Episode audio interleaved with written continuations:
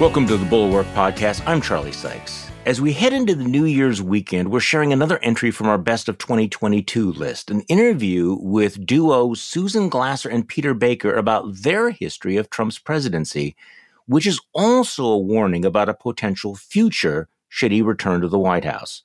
They explain that the real story of the Trump presidency is a war on American institutions. Let's go back to when I introduced them back in September.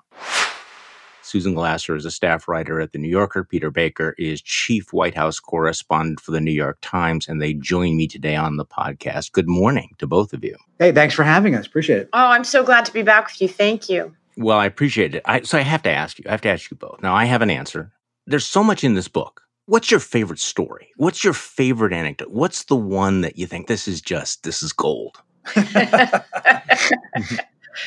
Oh man, you know, you starting out with the tough questions here. Uh, there are a lot of classic Trump moments here, but for me, I have to say when we when we first heard the real story of how Donald Trump got Shinzo Abe to nominate him for a Nobel Peace Prize, for me, that really hit home because it's got every ingredient of the the quintessential Trump story.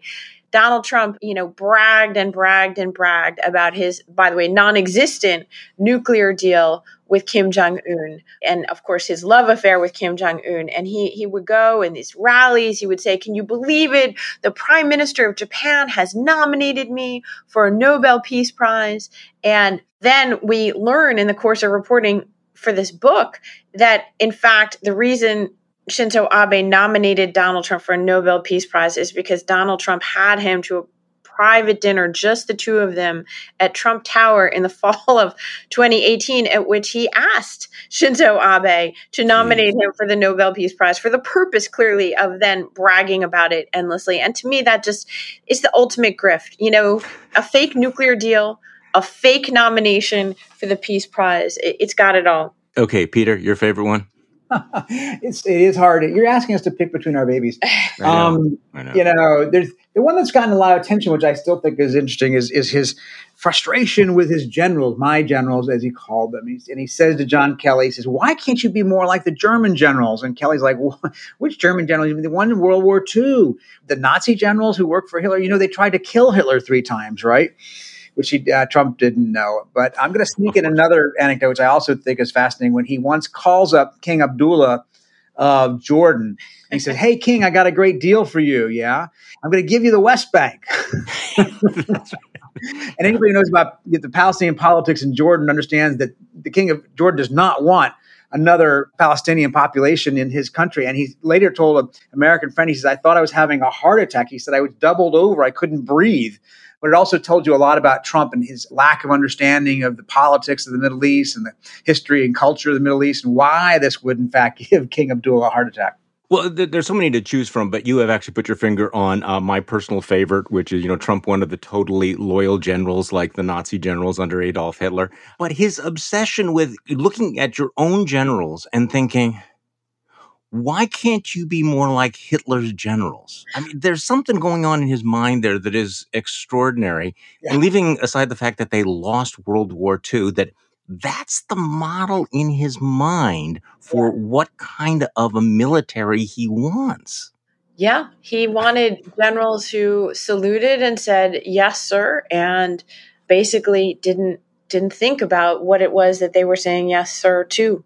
Exactly. Okay. So before we dive into some of the details of all of this, I think there, there's two questions that we just have to address since we're starting with the tough ones right away. Wait, but what's your favorite? Oh, that's my favorite. My, my Oh, okay. Nazi general Okay. thing was absolutely my favorite. I I, stole it. I just think that is just so extraordinary. No, that is my personal favorite. So, diving into these really difficult questions, I have to ask you both of you why another book about Trump? It does feel as if, okay, you know, he's awful, he's terrible, he's dangerous. We got it. Why another book?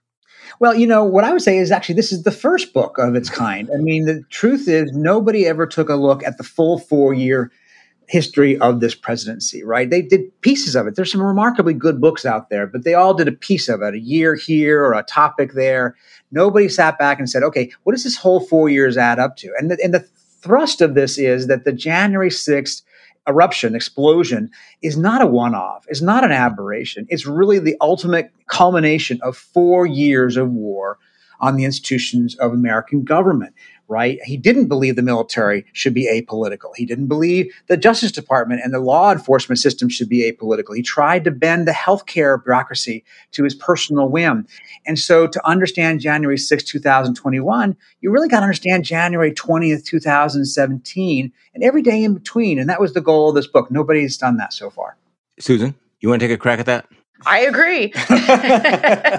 no, look, Charlie, I'm glad you asked this because, you know, Peter and I were struck by the urgency of what in the aftermath of any other presidency would have been an act of history. This is history, but with an overlay of the mm-hmm. present and possibly the future uh, mm-hmm. at issue. So it's a very ambitious project to do this in a short amount of time.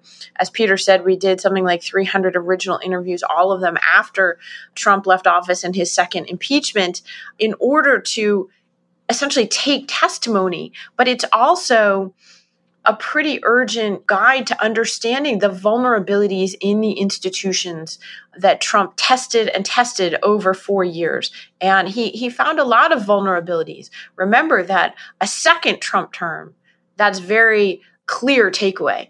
A second Trump term would be quite different from the first, in part because he spent four years trying to understand the weaknesses in the institutions he wanted to blow up and understanding the kind of people he wanted to surround himself with, who, unlike John Kelly, might be more inclined to mm-hmm. offer him the kind of personal loyalty that Trump sees as the most important factor in, in anyone who serves him. Well, that's why I wanted to ask you this question because there is a history there, but it really has the real world relevance because, as you pointed out in another interview, what's passed is prologue. That's the ultimate case study of you can see what this next term would be like, what is ahead of us. Okay, so you explain that the real story of this book, and it, it's the real through line, of the Trump presidency is war on American institutions. So, so let's talk about this. Since my favorite anecdote had to deal with the military, the tension and the back and forth that you describe between the top figures in the U.S. military is truly extraordinary. What what they were saying privately didn't share with the public at the time, but how alarmed they were about the experience of working with a commander in chief like Donald Trump.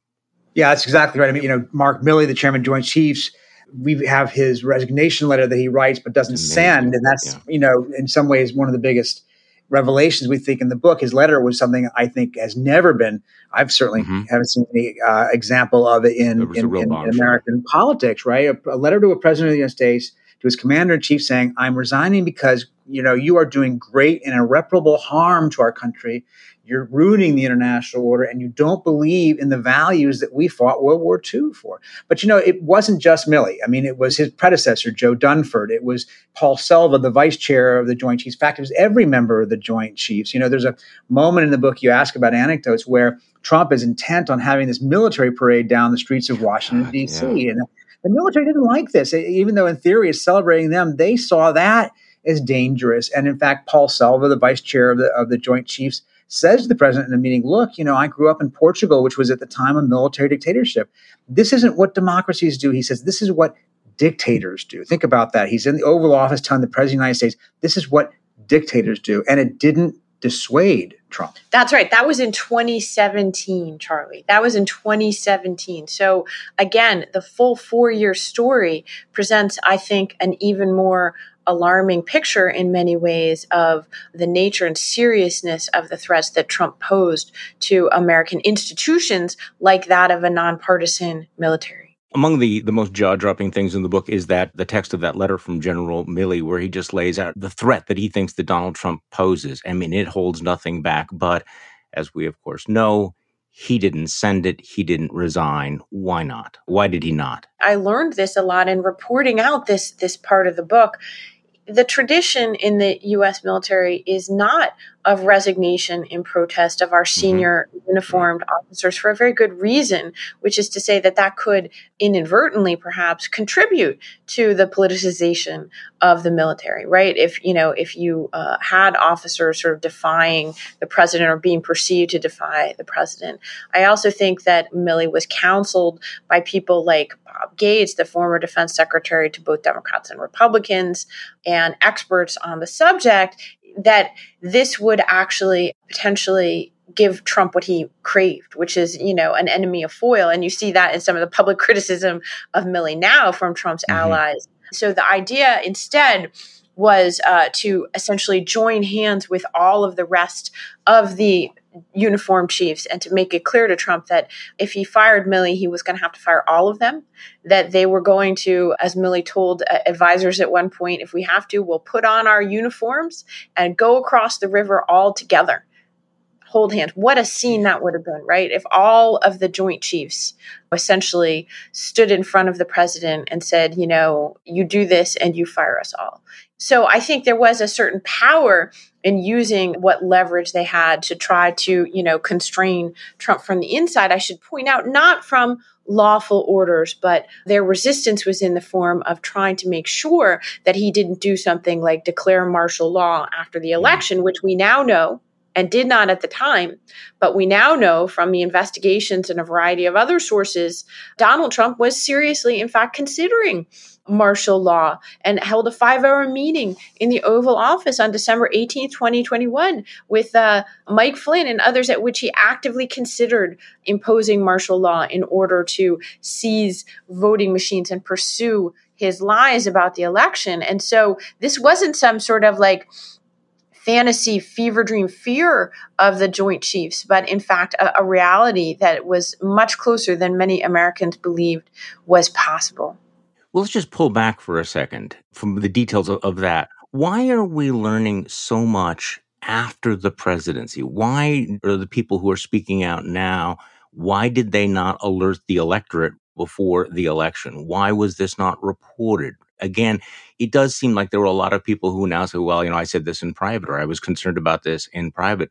Wouldn't it have been helpful had they spoken out earlier when this might have made more of a difference? Yeah, I think uh, that's a very valid question and one that they're all going to have to answer with, one they're all going to have to struggle with in history. And I think that there was a frustration. There were junior officials, people who were not as high up as some of the ones that we write about in this book, who did speak out and then tried to get their higher ranking colleagues to join them and who basically refused.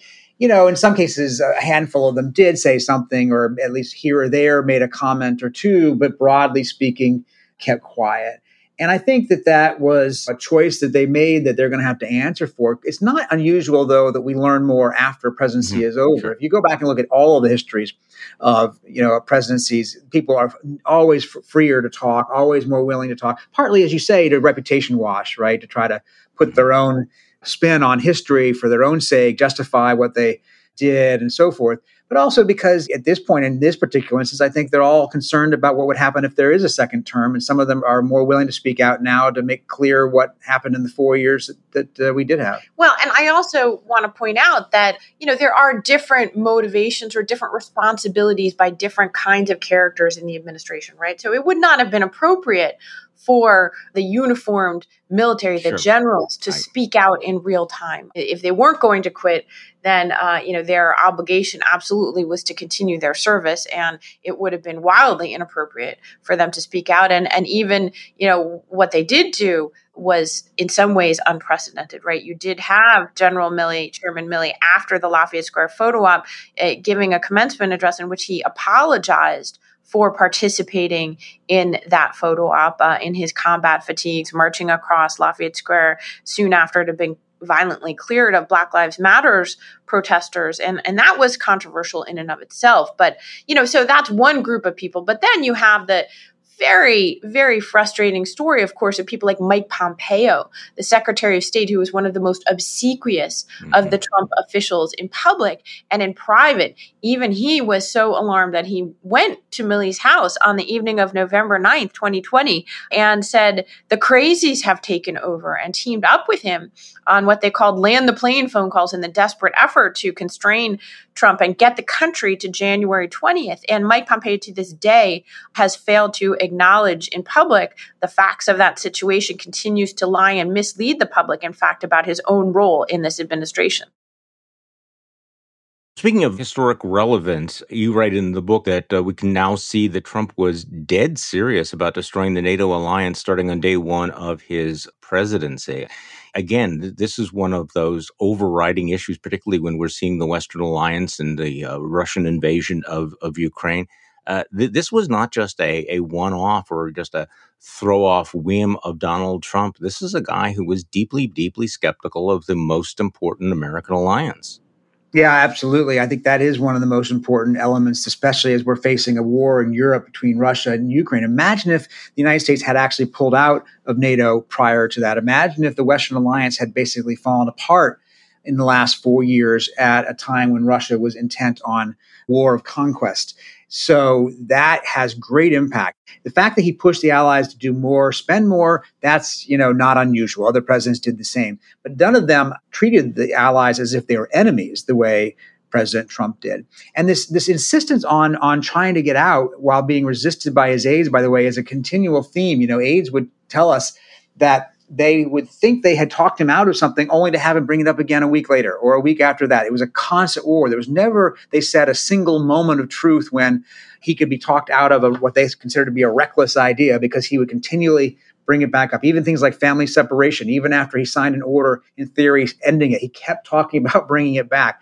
So for these aides who felt like they were responsible for trying to keep him on what they considered to be you know, within the guardrails, it was a four year struggle to do so because it never seemed to end. So this is why it's so relevant to what a second term might be like. And as you, as you describe in the book, I mean, at the Trump at the end of four years was much more disruptive, much more radical figure, not because he changed in any way or changed his mind, but because he began to understand how to open the door. And I love this quote from a national security official who uh, met with Trump every day and and told you that Trump was like that velociraptor in Jurassic Park who, who learns how to open the door. I mean, he, Trump may not have known much coming in, but after four years, he's figured out how to open the kitchen door, right? So that as shambolic as the first term might be, the second term would be qualitatively different. How much different? How much scarier?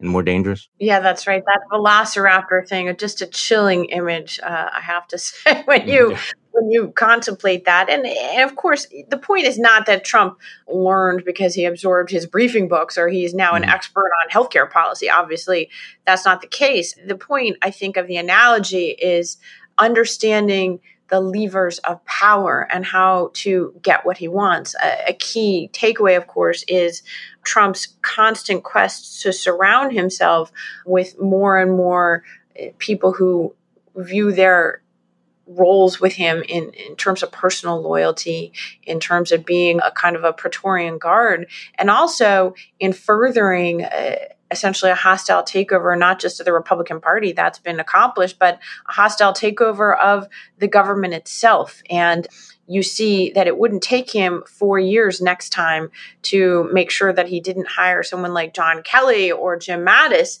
in key roles, but or even uh, Bill Barr or even Bill Barr. exactly. I mean, you know, the number of people who've gotten off the Trump train. But then again, somebody made a point of saying to us, and this was someone who served in the White House remember, there are no clean cut heroes here.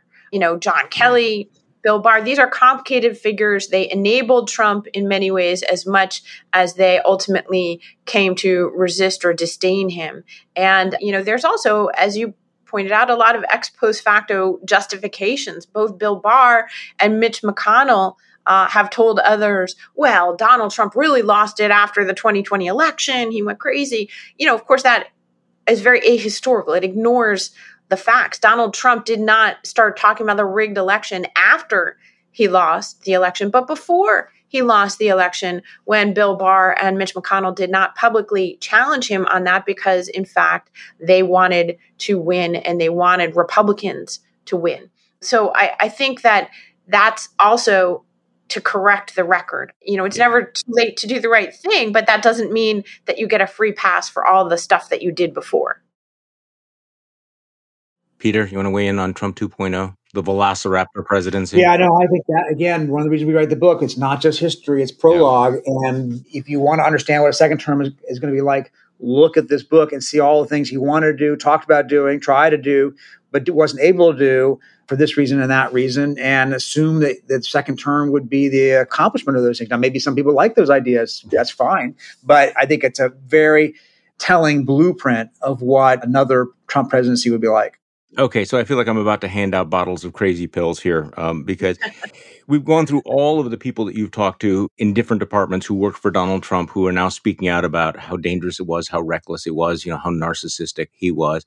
We, we have his former national security advisor talking about how unfit he is. You have the former attorney general describing, you know, the fact that he has, you know, become detached from reality. But Donald Trump is still the I would say, close to prohibitive favor to be the Republican nominee.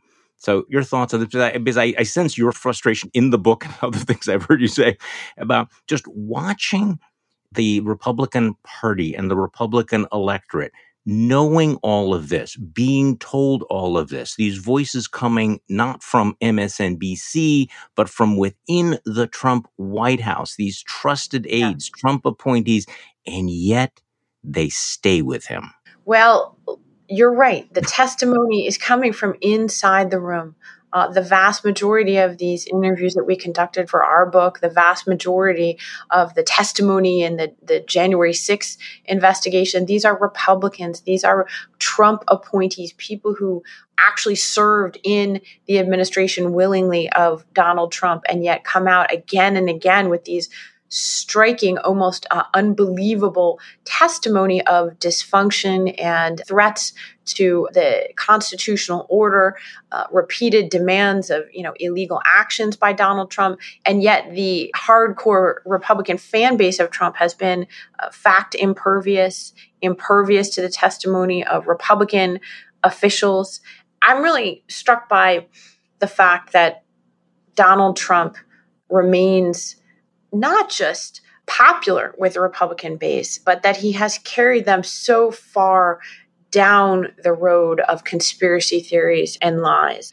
It's something that, you know, demands ever more inflammatory and potentially dangerous positions, right? So the Donald Trump of 2020 flirted with QAnon and said, Well, I don't know about it, but you know, hey, I think they like me. Now he's openly embracing this conspiracy theory, right? And, and so there's no pushback that's where the risks go up and up and up. And what you see from the institutional Republicans today, the Mitch McConnell's and the like, is they simply just won't talk about Donald Trump to pretend uh, as though he doesn't do these things. So they've abandoned all efforts to push back in a meaningful way. And I think that some people look at the fatigue that Trump encounters, even among some Republicans today. They look at the kind of shrinking back of his poll numbers to a hardcore base of maybe a third or a little bit more of the Republican Party who are the most fervent Trump supporters. But remember, that's how he won the Republican nomination in the first place back in the 2016 primaries. He wasn't supported by a majority of Republicans, quite the contrary.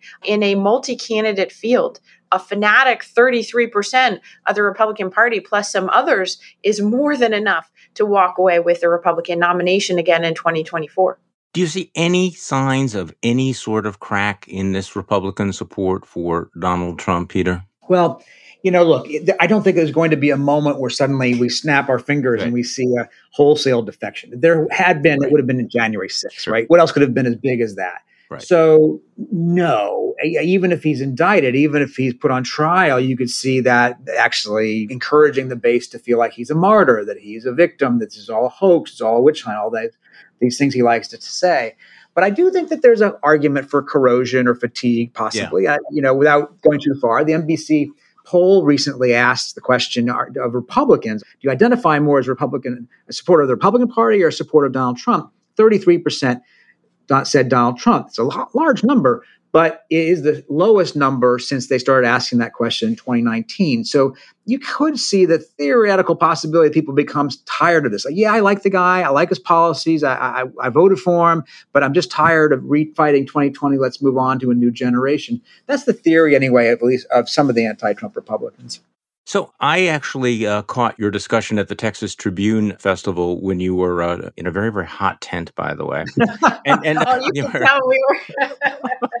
it was really warm, but you were soldiers there. But I, I, I thought was interesting. You had interviewed Donald Trump for this book, and and Susan, you describe what it's like to interview the Donald. Could you just talk to me a little bit about that? it was hot. My goodness, uh, it was like something like 97 degrees. I, I, felt for you. I had to do a session down there, but I was in an air conditioned room. Going to see Trump, we, we had two interviews at Mar a Lago for this book, uh, a total of about three and a half hours over those two sessions with Donald Trump. Not quite sure why he did it. He clearly is not a big reader of my New Yorker columns. yes. But of course, Donald Trump remains supremely self confident that he can convince anybody uh, of mm-hmm. anything, or at least he enjoys so much the effort of doing so. Trump, in many ways, is the parody version of himself, even in private. He was like a live action version of his now banned Twitter feed, right? Uh, you know, ranting, random insults hurled at uh, almost any person that we asked a question about. Uh, Mitch McConnell is stupid, terrible. Mike Pence, you know, political suicide. There's also the kind of rambling nature. It's not really an interview is a misnomer. You don't get to ask a question and hear an answer and then move on. It's all essentially a monologue. With, there's no noun, no verb, no period.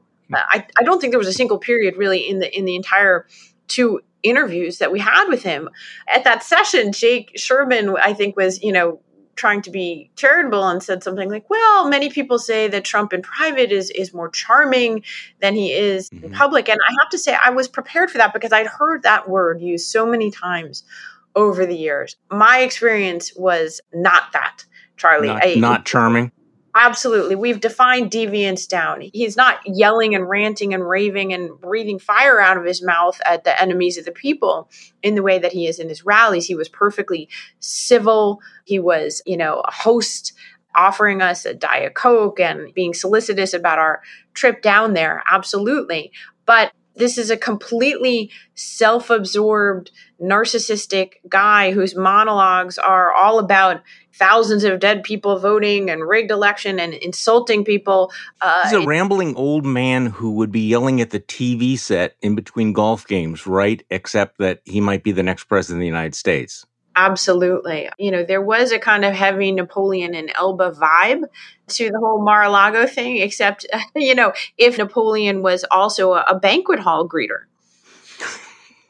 Peter, you uh, over the years, you're the White House correspondent. You've interviewed Donald Trump. Is that your experience? Like you've interviewed him in the White House, I assume.